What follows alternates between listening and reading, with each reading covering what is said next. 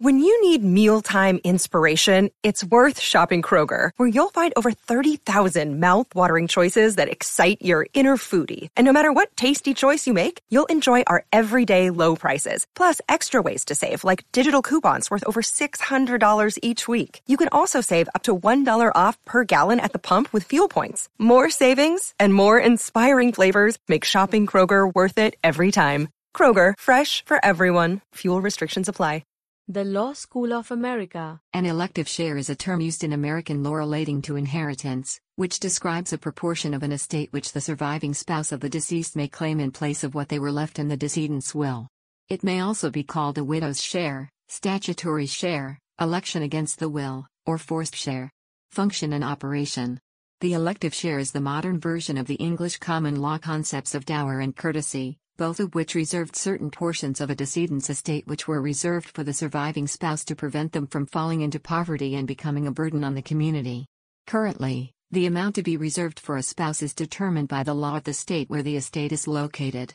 In most states, the elective share is between one third and one half of all the property in the estate, although many states require the marriage to have lasted a certain number of years for the elective share to be claimed, or adjust the share based on the length of the marriage and the presence of minor children. Some states also reduce the elective share if the surviving spouse is independently wealthy. In some jurisdictions, if the spouse claims the elective share, they get that amount, but nothing else from the estate.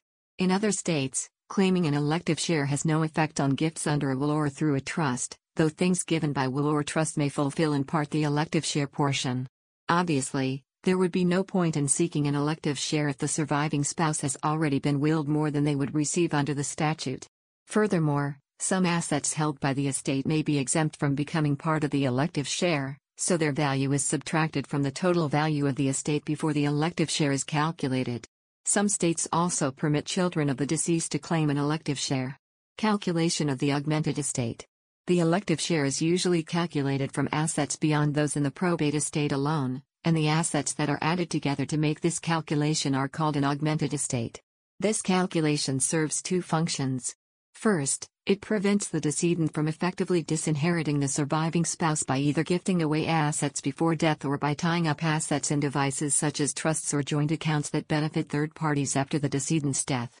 Second, it prevents the surviving spouse from taking too large an elective share, if the decedent had already transferred substantial assets to the spouse.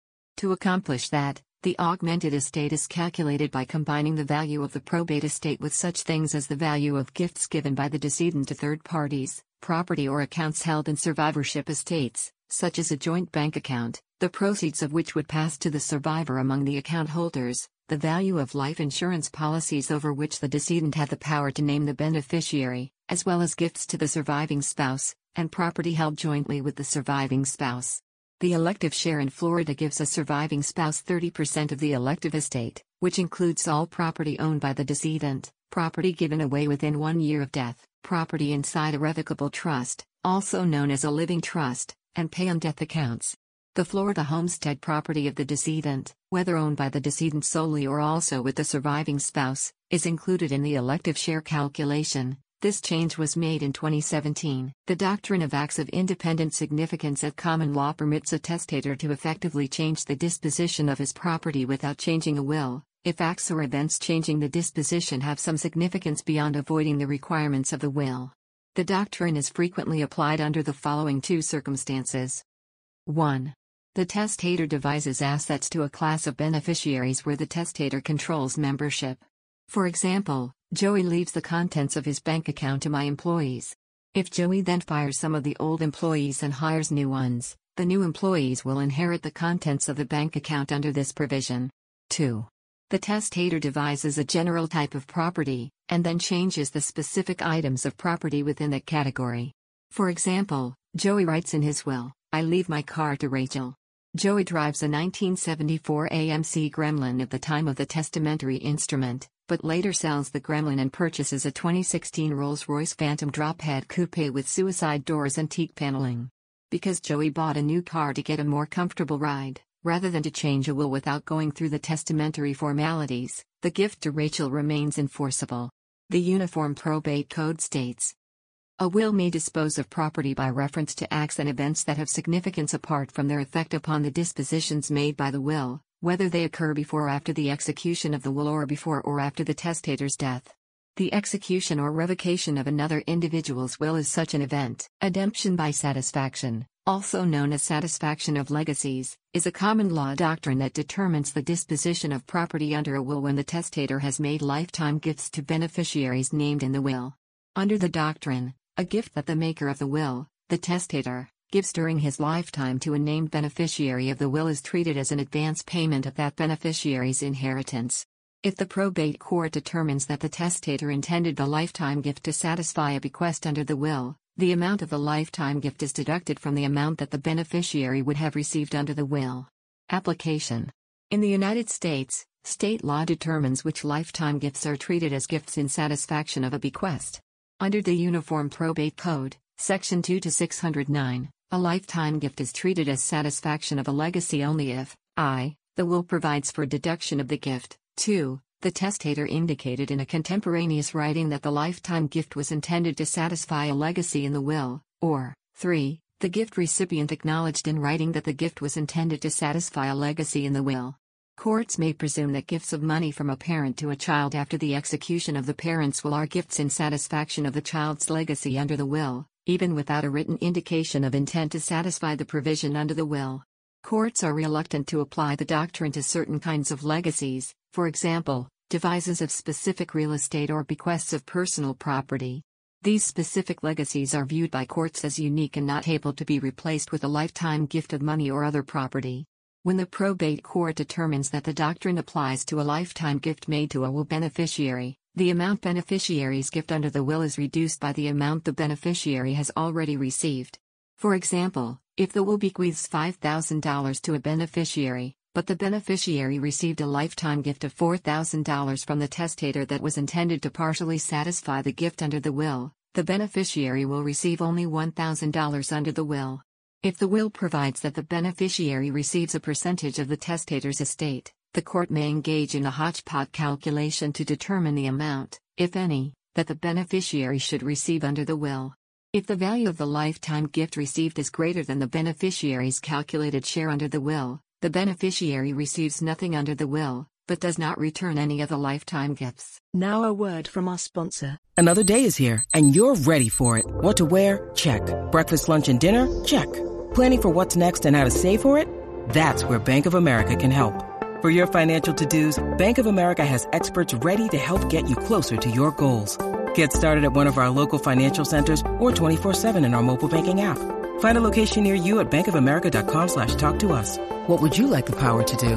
Mobile banking requires downloading the app and is only available for select devices. Message and data rates may apply. Bank of America and a member FDIC.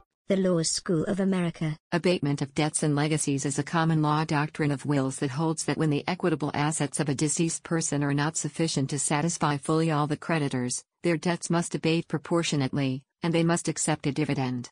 In the case of legacies, when the funds or assets out of which they are payable are not sufficient to pay them in full, the legacies abate in proportion, unless there is a priority given specially to any particular legacy.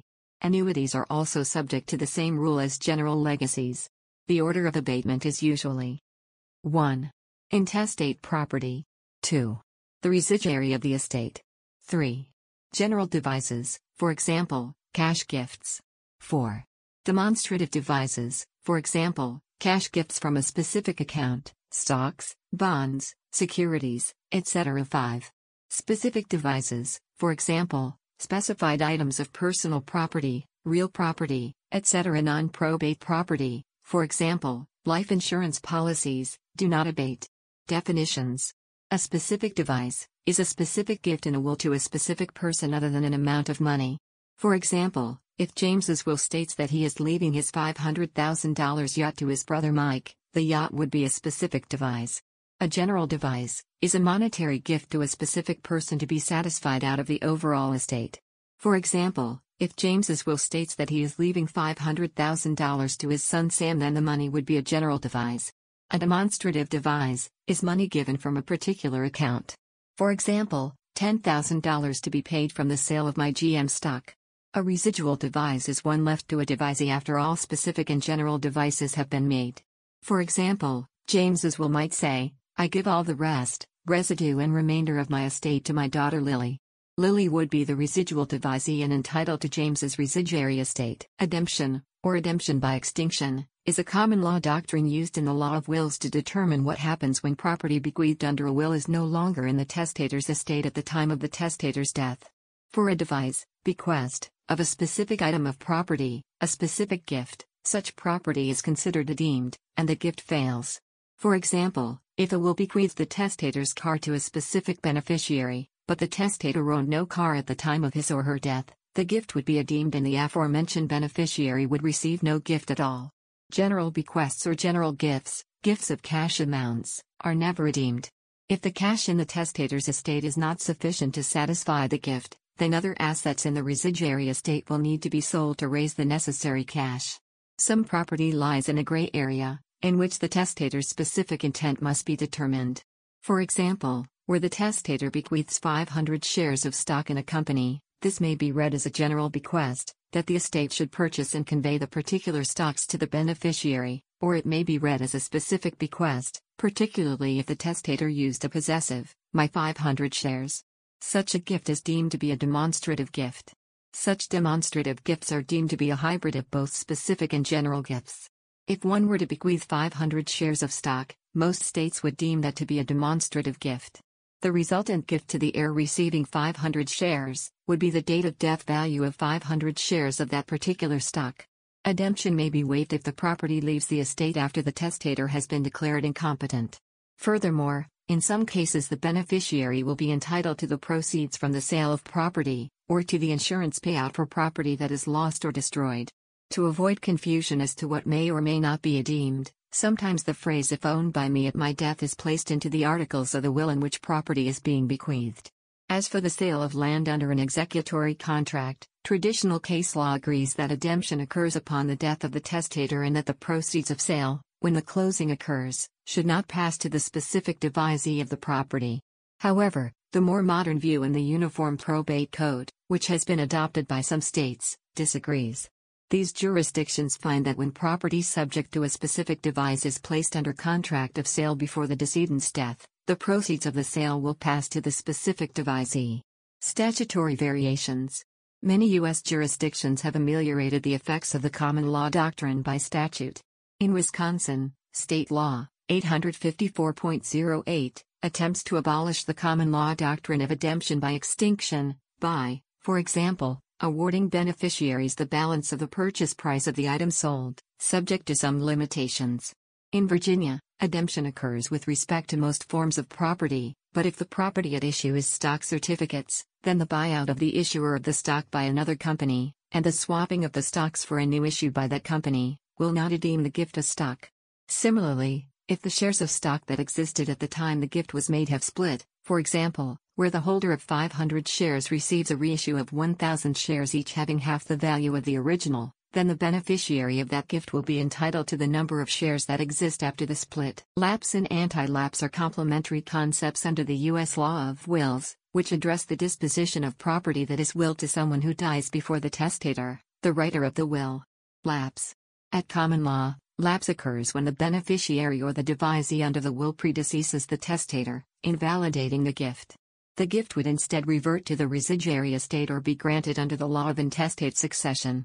If the deceased beneficiary was intended to inherit part or all of the residuary estate, then that portion of the estate would pass by intestate succession, as though the testator had left no will. This rule is referred to as the doctrine of no residue with a residue, because the portion of the residuary estate that did not itself pass under the will could not be considered part of the residuary estate at all. Under Section 2 to 604b of the Uniform Probate Code, if the residue is devised to two or more persons, the share of a residuary devisee that fails for any reason passes to the other residuary devisee, or to other residuary devisees in proportion to the interest of each in the remaining part of the residue. Simply put, if there are two parties in the remainder and one has not survived, the entirety of the remainder goes to the surviving residuary devisee or devisees. In jurisdictions which have adopted the Uniform Simultaneous Death Act, or the 1991 version of the Uniform Probate Code, but not the previous Uniform Probate Code, any devisee who dies within 120 hours after the testator is legally considered to have died before the testator. In such jurisdictions, only a devisee who survives more than 120 hours after the testator is considered to have met this statutory survival test. Anti lapse statutes. Most common law jurisdictions have enacted an anti lapse statute to address this situation. The anti lapse statute saves the bequest if it has been made to parties specified in the statute, usually members of the testator's immediate family, if they had issues that survived the testator. For example, the New York anti lapse statute specifies brothers, sisters, and issue, specifically. If the anti lapse statute does indeed apply, then the issue of the deceased beneficiary will inherit whatever was willed to the beneficiary. The testator can prevent the operation of an anti lapse statute by providing that the gift will only go to the named beneficiary if that beneficiary survives the testator, or by simply stating in the will that the anti lapse statute does not apply. Another modification to the common law of lapse is the elimination of the no residue of a residue rule where multiple beneficiaries are named to inherit the residue. The modern view is that where a beneficiary was intended to inherit part of the residuary estate who predeceases the testator, and that beneficiary is not covered by the anti lapse statute, then that beneficiary's inheritance will return to the residuary estate, to be inherited by the other beneficiaries to whom the residue has been willed. The Law School of America. The content used in the podcast is licensed by the Wikimedia Foundation Incorporated under a Creative Commons Attribution, Share Alike license. The text has been modified for audio. The content of these podcasts is for informational purposes only and do not constitute professional advice. These podcasts are not associated with the Wikimedia Foundation in any context. The Law School of America.